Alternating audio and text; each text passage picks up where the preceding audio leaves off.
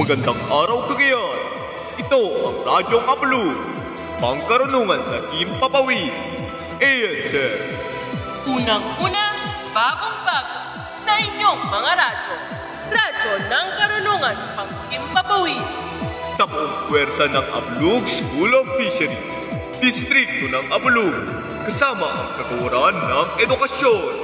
Daluyan ng karunungang pumapayagpag. ASM, Radyong Pangkarunungan sa Himpapawid. Kaalamang nag-umapaw at karapat dapat. ASM. Radyong Pangkarunungan sa Himpapawid. Karaman sa pagkamit ng mga pangarap. ASM, Radyong Pangkarunungan sa Himpapawid. Mula sa Abulug School of Fishery, maghatid sa inyo ng makapuluhang pagkatuto sa panahon sa bagong normal ng pagtuturo. Saan mang sulok ng bansa, ASM, pinalakas, pinatibay, pinalawak, ang radyong pangkarunungan sa Himpapawid. ASM, Kasama mo kami sa pag-aaral.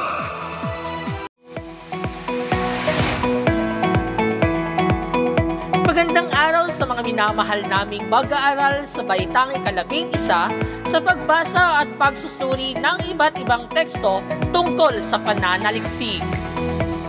Narito muli ang isang podcast episode para sa ating aralin sa linggong ito. Ito ang inyong guro, Ginoong Brian T. Guillermo mula sa Bulog School of Fisheries. Kasama nyo sa makabuluhang pagkatuto sa araw na ito.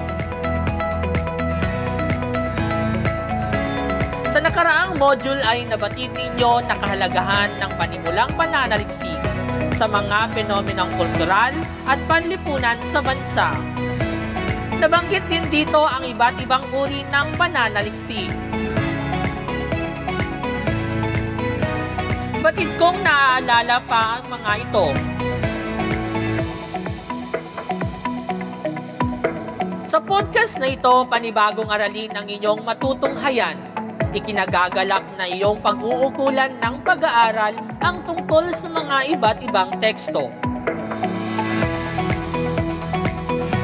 Sa podcast na ito ay ihahanda ka upang maging lohikal at kritikal sa pagsusuri ng iba't ibang anyo ng teksto sa pamamagitan ng mga simpleng aralin at gawain na maghahanda sa iyo sa pagbuo ng makabuluhang pananaliksik. Ang paksa natin sa podcast na ito ay ang tekstong informatibo. Pagkatapos ng makabuluhang pagtatalakay, sa paksang ito ang bawat isa ay inaasahang matatamo ang mga sumusunod. Una, matutukoy ang kahulugan at katangian ng mahalagang salitang ginamit sa tekstong informatibong binasa. Pangalawa, makakasulat ng ilang halimbawa ng tekstong informatibo. At ang panghuli, makakakuha ng angkop na datos upang mapaunlad ang sariling tekstong isinulat. Nais kong makinig kayo ng maayos sa ating aralin. Maghanap ng komportableng espasyo para sa pakikinig magtala sa inyong mga kwaderno kung kinakailangan.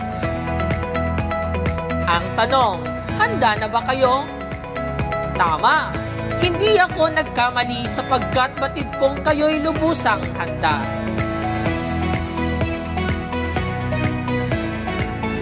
Heto na ang kahulugan, elemento, uri ng tekstong informatibo. Sikapin nating alamin ang lahat ng mga ito. Ang tekstong informatibo ay isang uri ng babasahing dipiksyon. Ito ay naglalayong magbigay ng impormasyon o magpaliwanag ng malinaw at walang pagkiling tungkol sa iba't ibang paksa.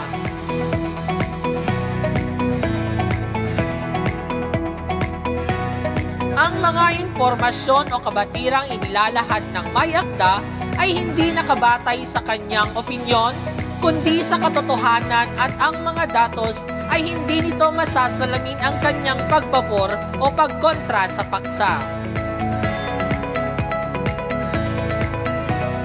karaniwang may malawak na kaalaman tungkol sa paksa ang manunulat o kaya'y nagsasagawa ng pananaliksik o pag-aaral ukol dito. Karaniwang makikita sa mga pahayagan, balita, sa mga magasin, aklat, sa mga pangkalahatang sanggunian tulad ng encyclopedia, gayon din sa iba't ibang website sa internet. Naglalahad ng mga bagong impormasyon, bagong pangyayari, bagong paniniwala at mga bagong impormasyon ang tekstong informatibo.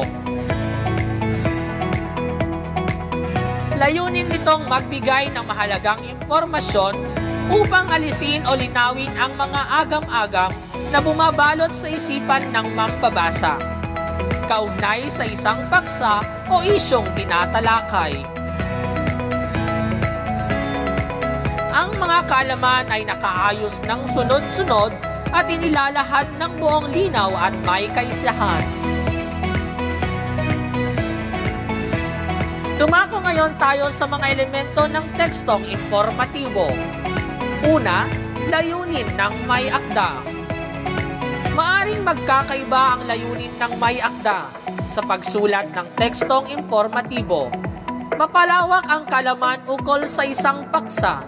Maunawaan ang mga pangyayaring mahirap ipaliwanag.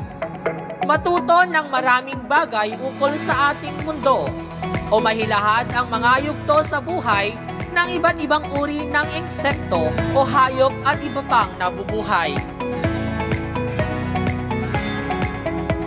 Pangunahing ideya, hindi katulad ng tekstong naratibo.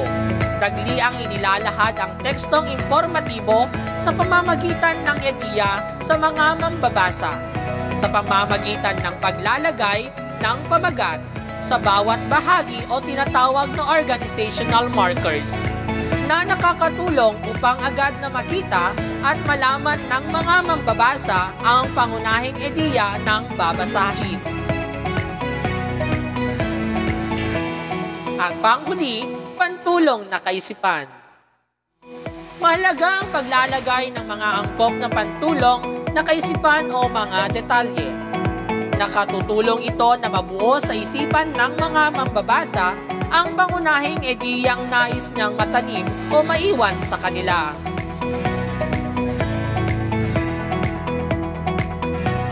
Dumako naman ngayon tayo sa estilo sa pagsulat, kagamitan, sangguniang magtatampok sa mga bagay na binibigyang diin. Una, paggamit ng mga nakalarawang interpretasyon.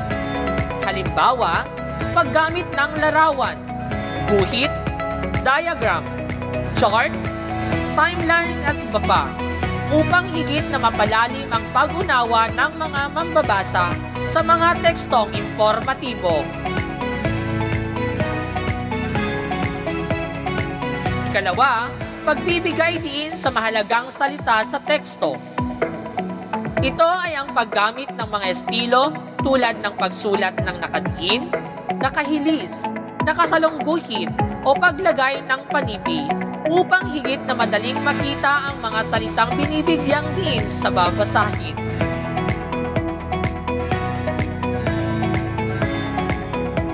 Ang panghuli, pagsulat ng mga talasang gunian.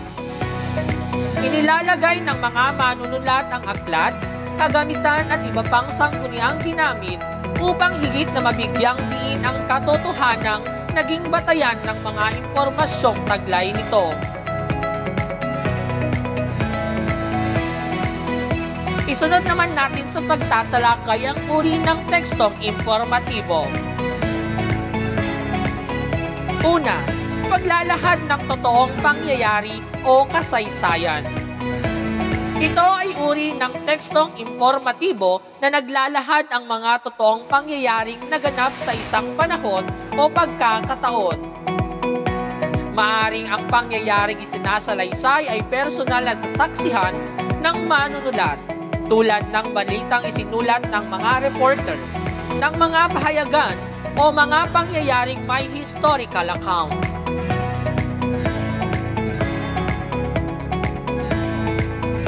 Kasunod, pag-uulat pang impormasyon. Ang uri ng tekstong informatibong ito ay naglalahad ang mahalagang kaalaman o impormasyon patungkol sa tao, hayop, iba pang bagay na nabubuhay, gayon din sa mga pangyayari sa paligid. Halimbawa, teknolohiya, global warming, cyberbullying.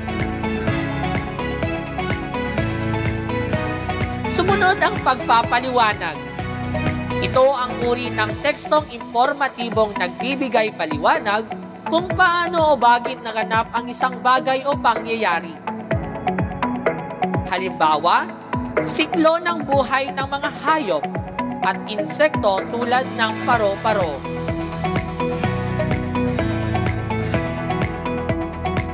Batid kong nakasunod ka sa ating talakayan. Binabati kita. Magkakaroon tayo ng pagsasanay pagkatapos ng paalalang ito.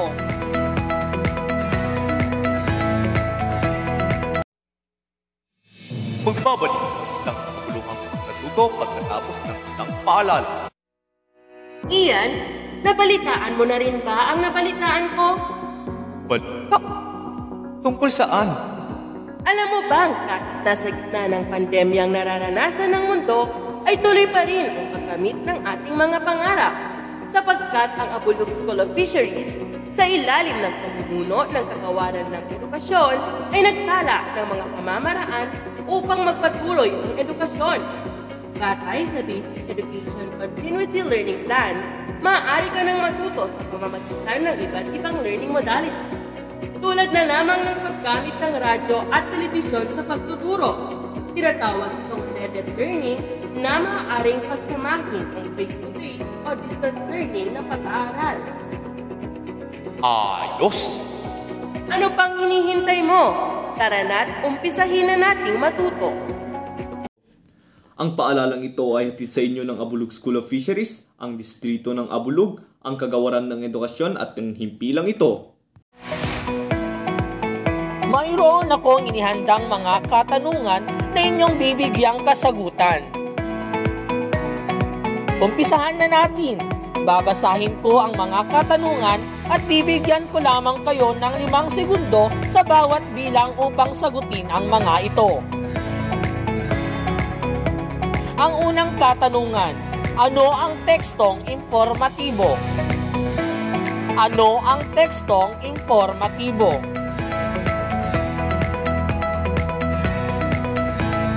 Tama! Ang tekstong informatibo ay isang uri ng babasahing dipiksyon. Ito'y naglalayong magbigay ng impormasyon o magpaliwanag ng malinaw na walang pagkiling tungkol sa iba't ibang paksa. Ikalawang katanungan, ano-ano ang mga elemento ng tekstong informatibo? Ano-ano ang mga elemento ng tekstong informatibo? Magaling! Ang mga elemento ng tekstong informatibo ay ang mga sumusunod. Layunin ng may akda, pangunahing ideya, pantulong na kaisipan. Tumako tayo sa ikatlong katanungan. Ano ang iba't ibang uri ng tekstong informatibo? Ano ang iba't ibang uri ng tekstong informatibo?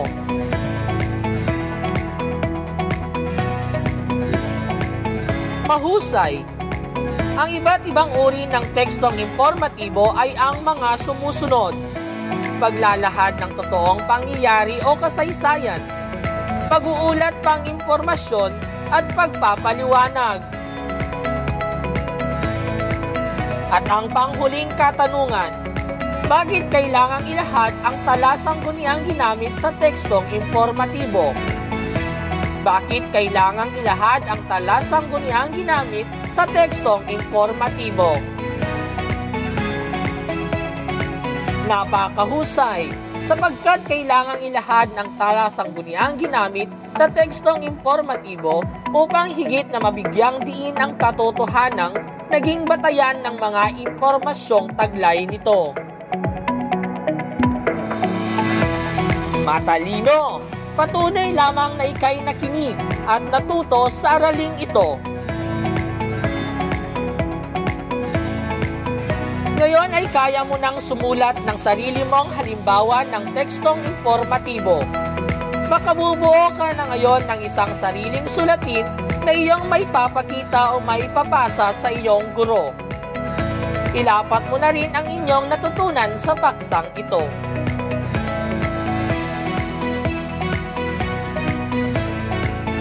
Binabati kita, natapos mo ang gawin ang Module 1. Sa kabuuan na pagtanto mo na ang tekstong informatibo ay isang uri ng babasahing di fiksyon. Ito ay naglalayong magbigay ng impormasyon o magpaliwanag ng malinaw na walang pagkiling tungkol sa iba't ibang paksa. Hindi ito nakabatay sa sariling opinyon lamang ng manunulat, kundi mula ito sa mga datos na kadalasang makikita sa mga pahayagan, balita, magazine, textbook, encyclopedia, gayon din sa iba't ibang website sa internet.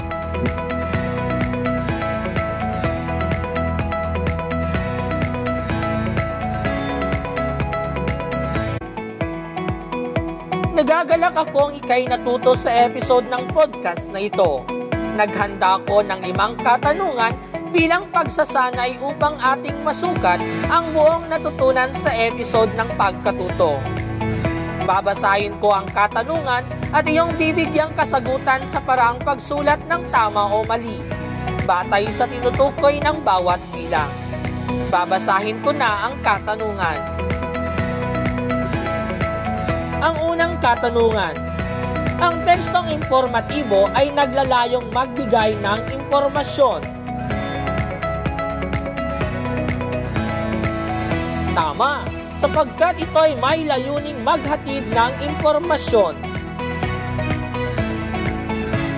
Ang ikalawang katanungan, ang mga impormasyon o kabatirang inilalahad sa tekstong informatibo ay nakabatay sa sariling opinyon ng may akda. Mali, sapagkat ang mga impormasyon o kabatirang inilalahad ng may akda ay hindi nakabatay sa kanyang opinyon, kundi nakabatay ito sa katotohanan. Pangatlong pahayag, laging may nadaragdag na bagong kalaman ang tekstong informatibo. Tama, kinakailangang may naidaragdag na bagong kalaman sa mga tekstong informatibo sapagkat ito'y isang uri ng tekstong naglalahad ng makatotohanang impormasyon tulad sa mga nababasa sa mga pahayagan at iba pa. Ang pang-apat, may tuturing na tekstong informatibo ang isang balita o salating pangkasaysayan. Tama! sapagkat ang uri ng tekstong ito'y naglalahad ng totoong pangyayaring naganap sa isang panahon o pagkakataon. At ang panghuli, hindi kailangang ilahad ang talasang gunyang ginamit sa tekstong informatibo. Mali, kinakailangang inilalagay ng mga manunulat ang aklat, kagamitan at iba pang sangguniang ginamit upang higit na mabigyang diin ang katotohanang naging batayan ng mga impormasyong taglay nito.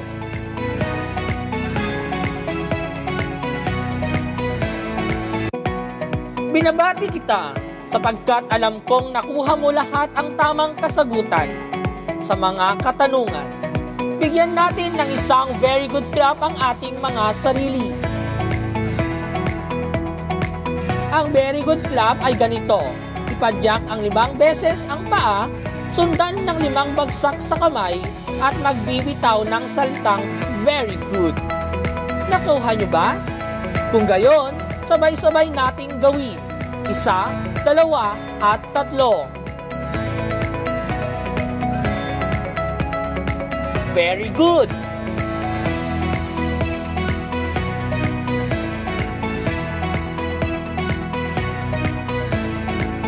Umaasa kong mayroon kayong natutunan sa episode ng podcast na ito.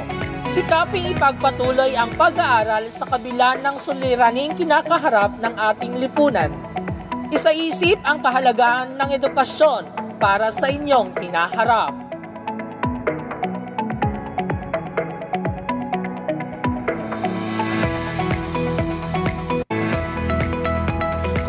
Mga katanungan na nais inawing hinggil sa ating talakayan, sikaping ako'y tawagan, mag-text, mag-chat at pwede namang balikan ang episode ng podcast na ito kung kinakailangan.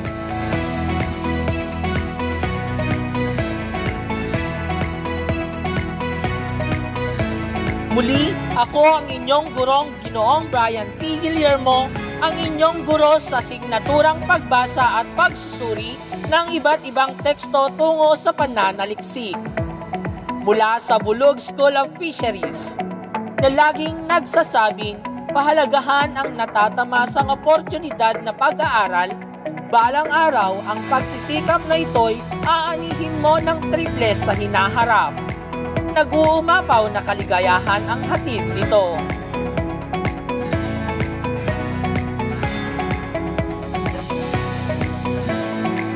Inaasahan ko kayo muli sa panibagong episode ng podcast. Isang episodes na punong-puno, siksik at nag-uumapaw na kalaman na inyong natatamo. Hanggang sa muli, paalam!